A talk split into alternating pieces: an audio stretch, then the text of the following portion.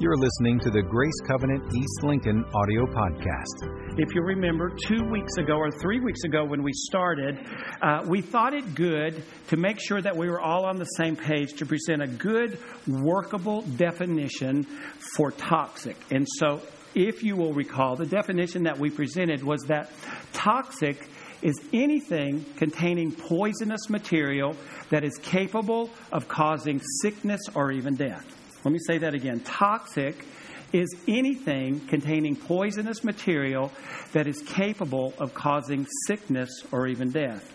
Now, it's with that definition, that thought in mind, that as we've been working through this series of messages in this toxic series, that we've been working to identify surrounding toxic forces that work together to construct and to bring into being um, septic, destructive, toxic ways of thinking and behavior that, in all honesty, all of us struggle with or are challenged with from time to time. As am I right?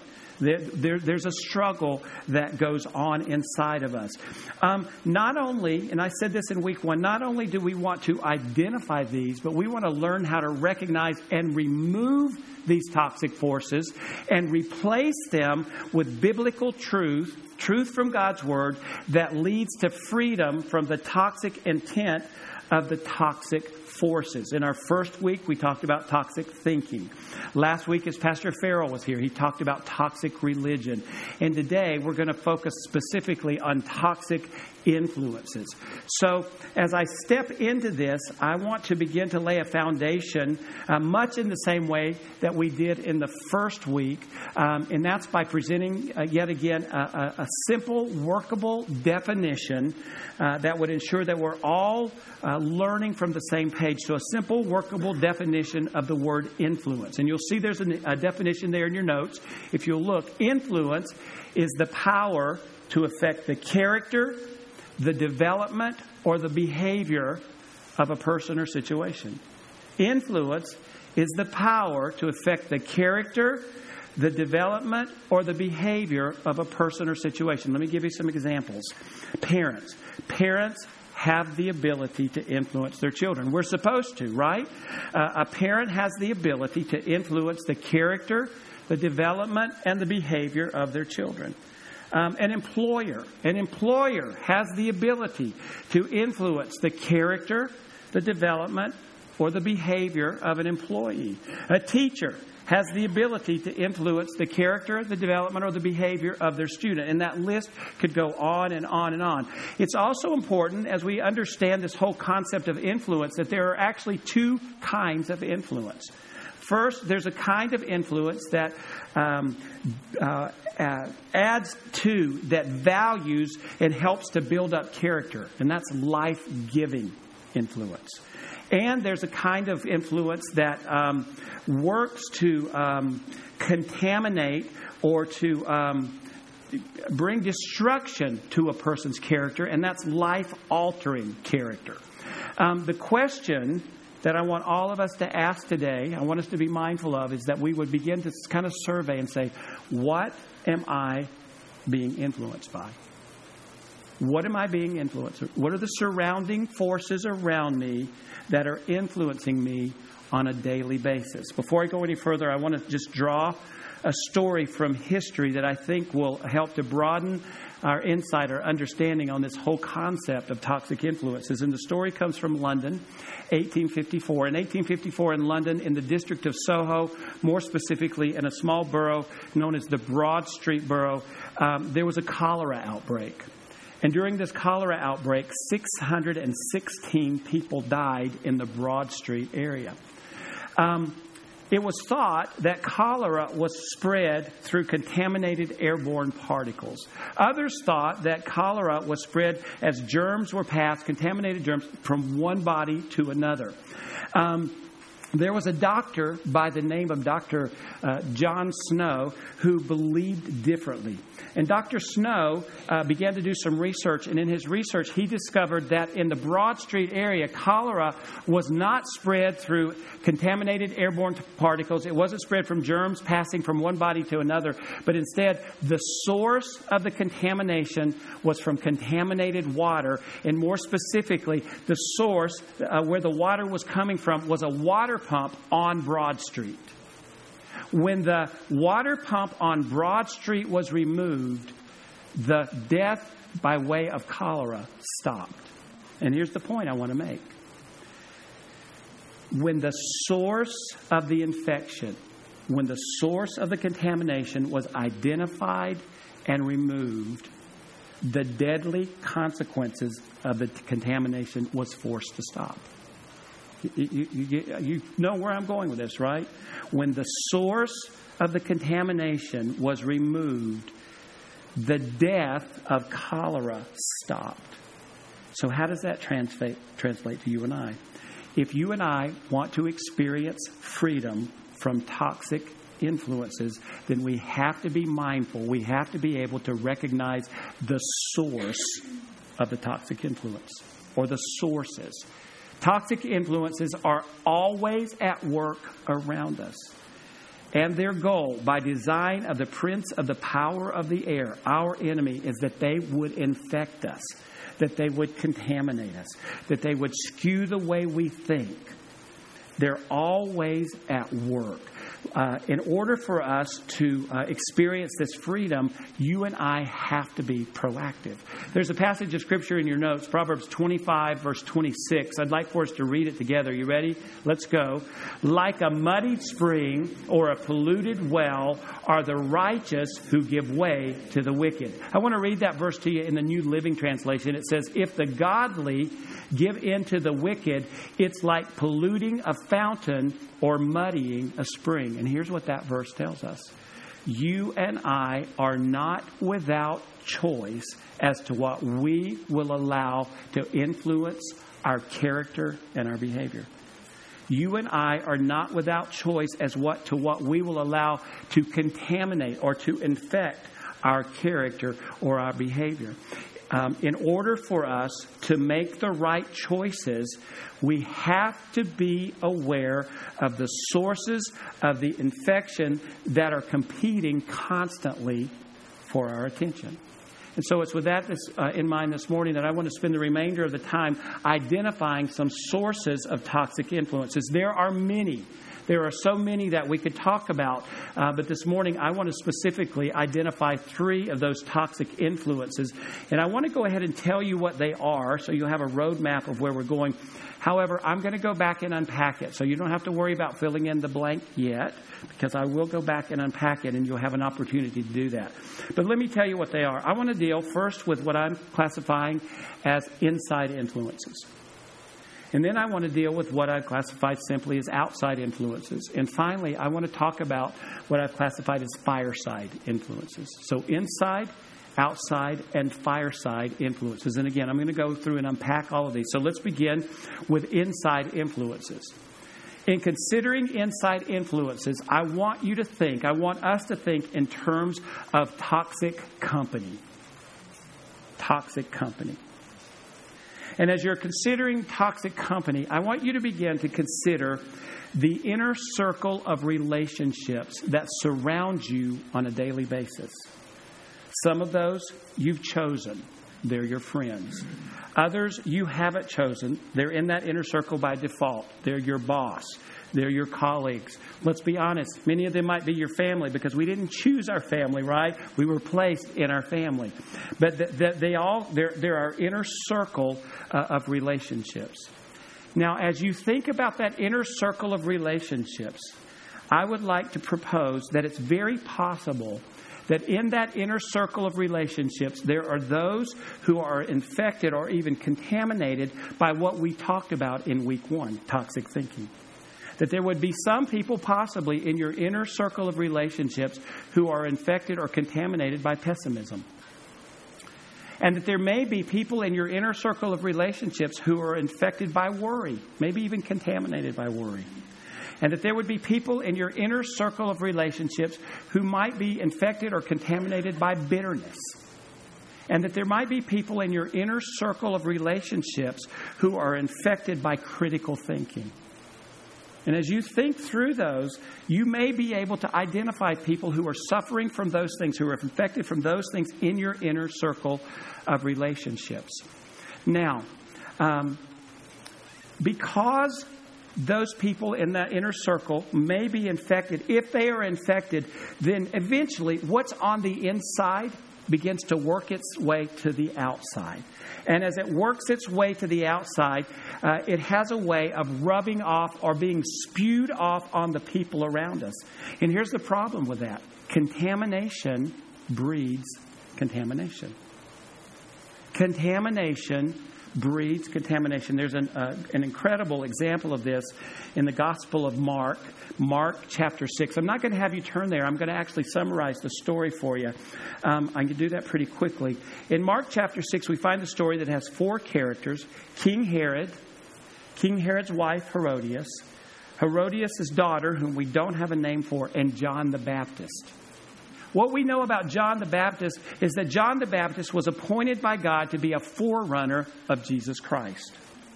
We also know that John the Baptist, appointed by God, was a prophet, and he was a very outspoken prophet. And John was not afraid to call people out on their sins. I love it when you're reading through the Gospels and you hear John say, You brood of vipers. Can you just hear him? John was able to see it and call it for what it was. And that's exactly what he did to King Herod. You see, King Herod's marriage was an adulterous marriage. His wife Herodias had been the wife of his brother Philip. And so John the Baptist, in John the Baptist style, called him out on it. And when he called out this adulterous marriage, it stirred up a toxic influence in the palace, and it came from Herodias. In chapter 19 of verse 6, it says that um, she nursed a grudge against John the Baptist and she wanted to kill him. Could she be classified as being contaminated? Yeah, she was highly infected and she was contagious. One evening, uh, the, the king, King Herod, decided to throw a banquet for all of his friends, for all of the officials. Um, at that banquet, he invited Herodias' daughter. Again, we don't know her name, but he invited Herodias' daughter to dance. After she danced, he was like, Oh my goodness, I've never seen anything like this before. This is the most spectacular dance I've ever seen. He calls her to him and he says, I'm so pleased that you can ask for anything that you want, up to half of the kingdom. And suddenly, in my imagination, Herodias said, Hmm this is the opportune situation. And so she calls her daughter over to the side. And she begins to spew out her contamination, this grudge that she's been nursing, her death wish on John the Baptist. She said, Here's what I want you to ask the king for. I want you to ask him to give you the head of John the Baptist on a platter. And we know that she contaminated her daughter because her daughter was unable to say no. So the daughter goes to the king he says, This is what I want. I want the head of John the Baptist on a platter. And we know that the king became contaminated. He was infected because he was unable to say no. And so several hours later, guess what arrives? A platter. And when they remove the lid, guess whose head's on it? John the Baptist. Contamination breeds contamination contamination. Toxic company has the ability to breed toxic company. So, what's our takeaway? Here's our takeaway the company that you and I keep has the power to add value to or to uh, contaminate our character and our behavior. The company that we keep has the power to add value to our character and our behavior or to contaminate, to infect our character and behavior. And because this is true, you and I must be willing to assess that inner circle of relationships that we have, that we keep. And we must do whatever it takes to guard our hearts and our minds so that we don't become contaminated. Now, I have to give a, I don't know if it's a disclaimer or a clarification. Um, it is possible that sometimes this toxicity uh, functions in a marriage. Am I right?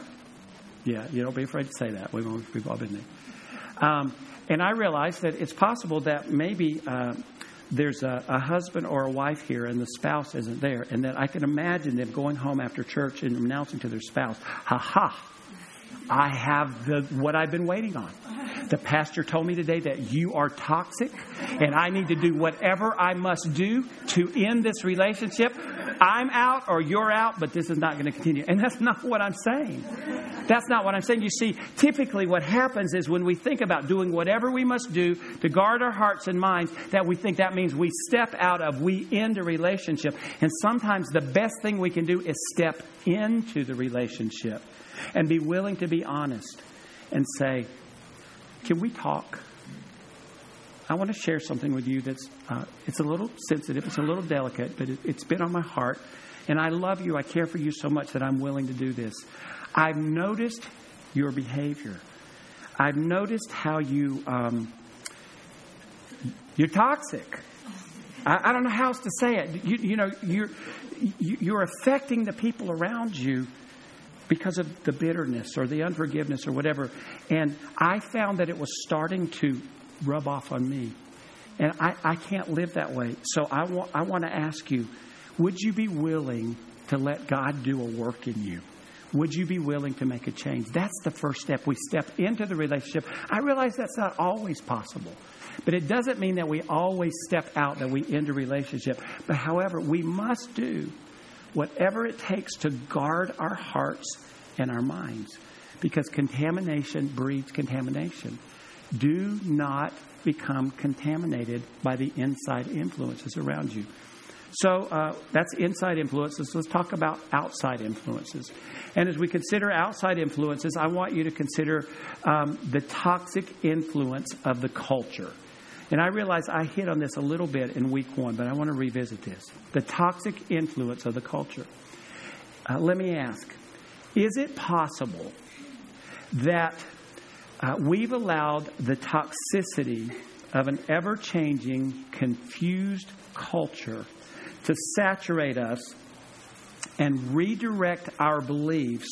And as a result, we have a distorted view of God we have a distorted view of what it means to be a Christian. In other words, uh, we've allowed the culture to saturate us in such a way that we start looking to the culture to define what Christianity does. And the culture itself, at large, is not doing a good job at that because it's not basing the definition or, or, or, or the understanding on biblical truth.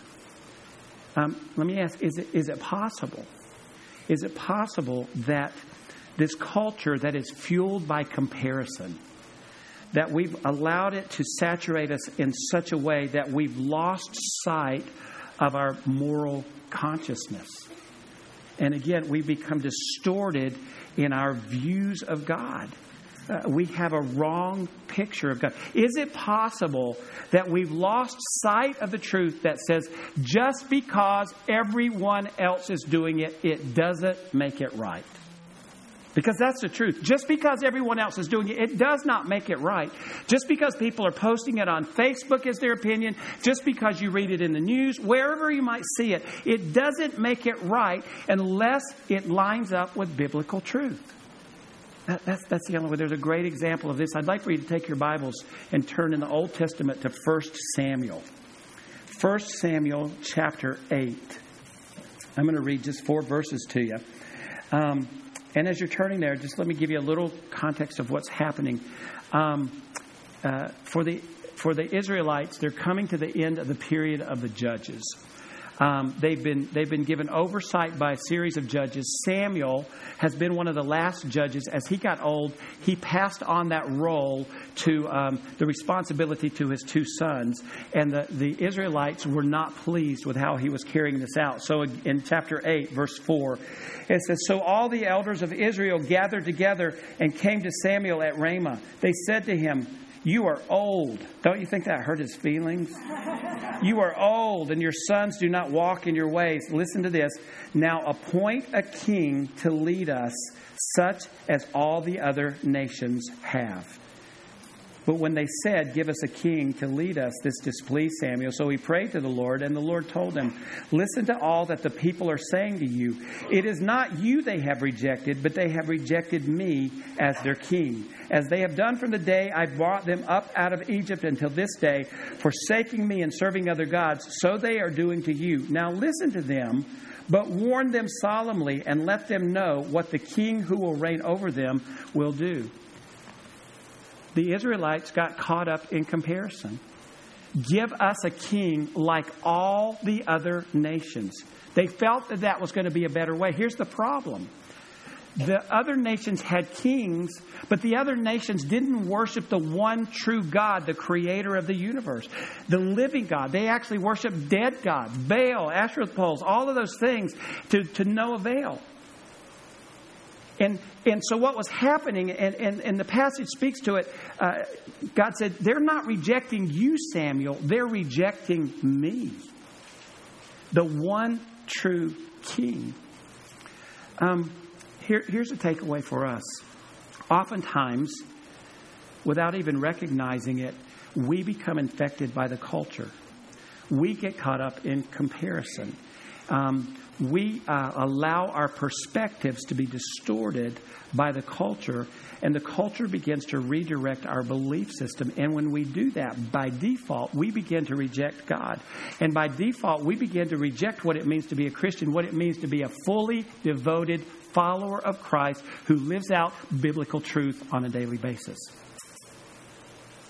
We can't allow that to happen. Listen, just because everyone else is doing it, it doesn't make it right. There's a passage of Scripture, Romans chapter 12, verse 2. I love how it's read in the, in the message version. It says this Don't become so uh, well adjusted to the culture that you fit into it without even thinking. Instead, fix your attention on God. Contamination breeds contamination. The contamination of the culture will breed contamination in us unless we put up our guard. So, finally, let's look at uh, fireside influences. And in considering fireside influences, I want us to consider infectious, toxic conversations. Toxic conversations. You and I must always be on guard against conversations that have the ability to infect our perspectives. We have to be on guard against conversations, engaging in conversations that have the ability to infect our perspective. If you think about it, this is exactly what happened to Eve in the garden. Eve entered into a conversation with a serpent that was infected. It was infected with doubt and it was infected with deception. I want to read this to you. Uh, if you'd like, you can turn there. It's in Genesis chapter 3. I'm going to read verses 1 through 6. Uh, let's recall what happened in chapter 2. Um, God has created Adam and Eve. He's placed them in the garden. He's placed them in paradise. He said, All of this is yours. It's all yours. And you can eat from every tree here. There's only one tree that I'm asking you to stay away from, not to eat from. It's in the middle of the garden. It's the tree of the knowledge of good and evil. If you eat from this tree, you will die. That's the truth. Um, and then in chapter 3, Eve enters into this conversation with the serpent, beginning in verse 1. Now, the serpent was more crafty than any of the wild animals the Lord God had made. He said to the woman, and he begins to sow in doubt, Did God really say, You must not eat from any tree in the garden? The woman said to the serpent, We may eat fruit from the trees in the garden, but God did say, You must not eat from uh, the fruit from the tree that is in the middle of the garden, and you must not touch it, or you will die. Listen to this, verse 4. Here's the deception. You will not surely die, the serpent said to the woman, for God knows that when you eat of it, your eyes will be opened and you will be like God, knowing good and evil. When the woman saw that the fruit of the tree was good for food and pleasing to the eye and also desirable for gaining wisdom, she took some and ate it. She also gave some to her husband who was with her, and he ate it. Did you see the deception? Did you see the doubt that was infected into this conversation? Oftentimes, you and I can engage in conversations with people and they're infected with bitterness, they're infected with anger, they're infected with all kinds of toxic forces and influences. And there's, there's the possibility that in those conversations we begin to um, take on some of the perceptions of the person who is, who is uh, the catalyst in the conversation. We have to guard against these conversations. Eve didn't guard, she ate, and now we're all living out the consequences of it, right? So, finally, here's the takeaway for us we have to be cautious when engaging in conversations that are rooted in anger, in bitterness, unforgiveness, deception, whatever it might be. We have to be cautious. I'm not saying we should never enter into those conversations. There are times when people would come and they're needing help.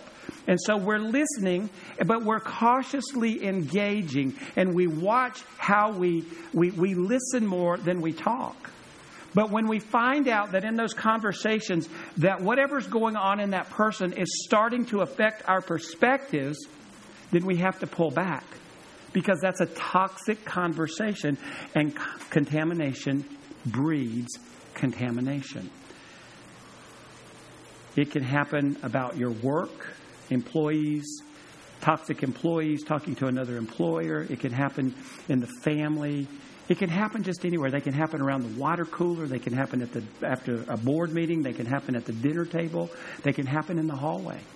But we have to be careful that we just don't get lured in to those toxic conversations. And I want to add to this those toxic conversations don't only come from a one on one conversation with someone, but I believe we engage in those conversations through the books that we read, through the movies that we watch, and through the television shows that we watch. Those are just some examples. We have to be on guard because contamination breeds contamination.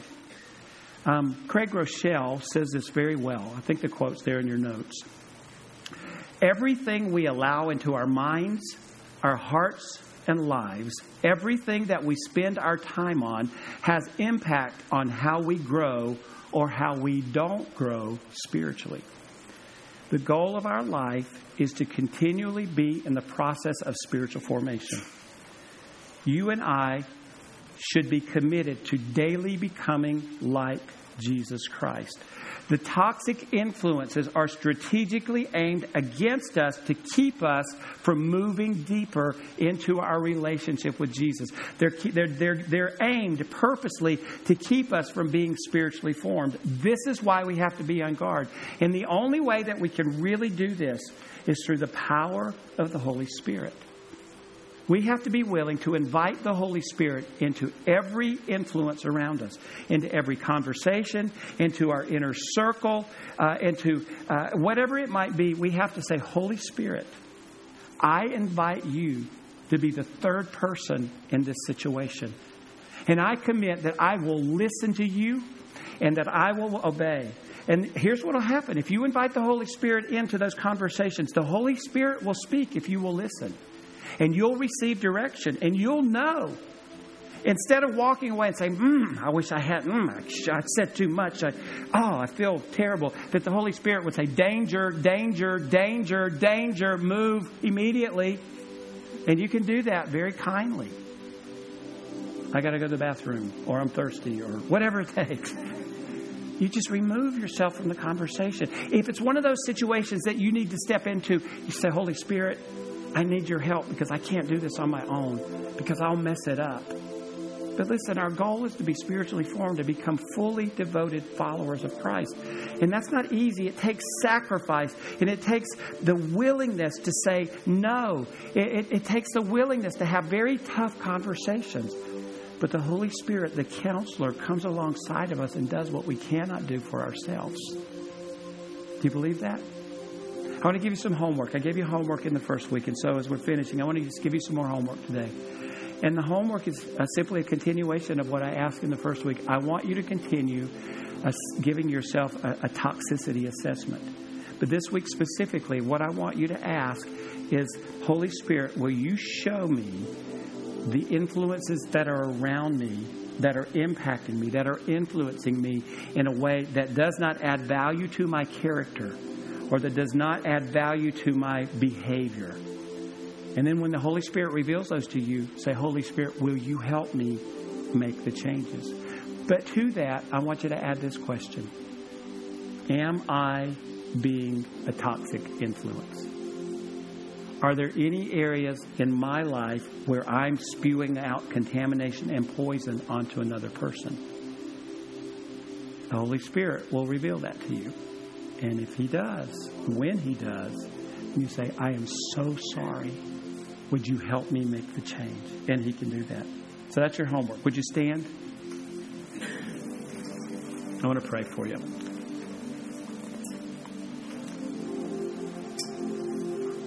Father God, thank you for your word.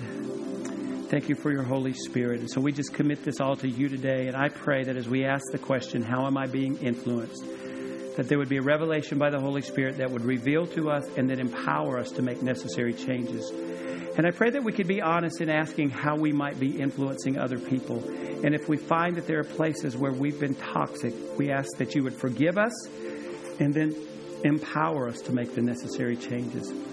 Father God, I pray for this people today on this Mother's Day. I pray as the moms go out, they would just be blessed in every way. And I pray for every person. I just pray, pray blessings of divine health and prosperity in every way. And I pray this in Jesus' name. And everybody said, Amen. For more information on Grace Covenant Church, our service times, ministry opportunities, directions, and more, visit us at gracecovenant.org.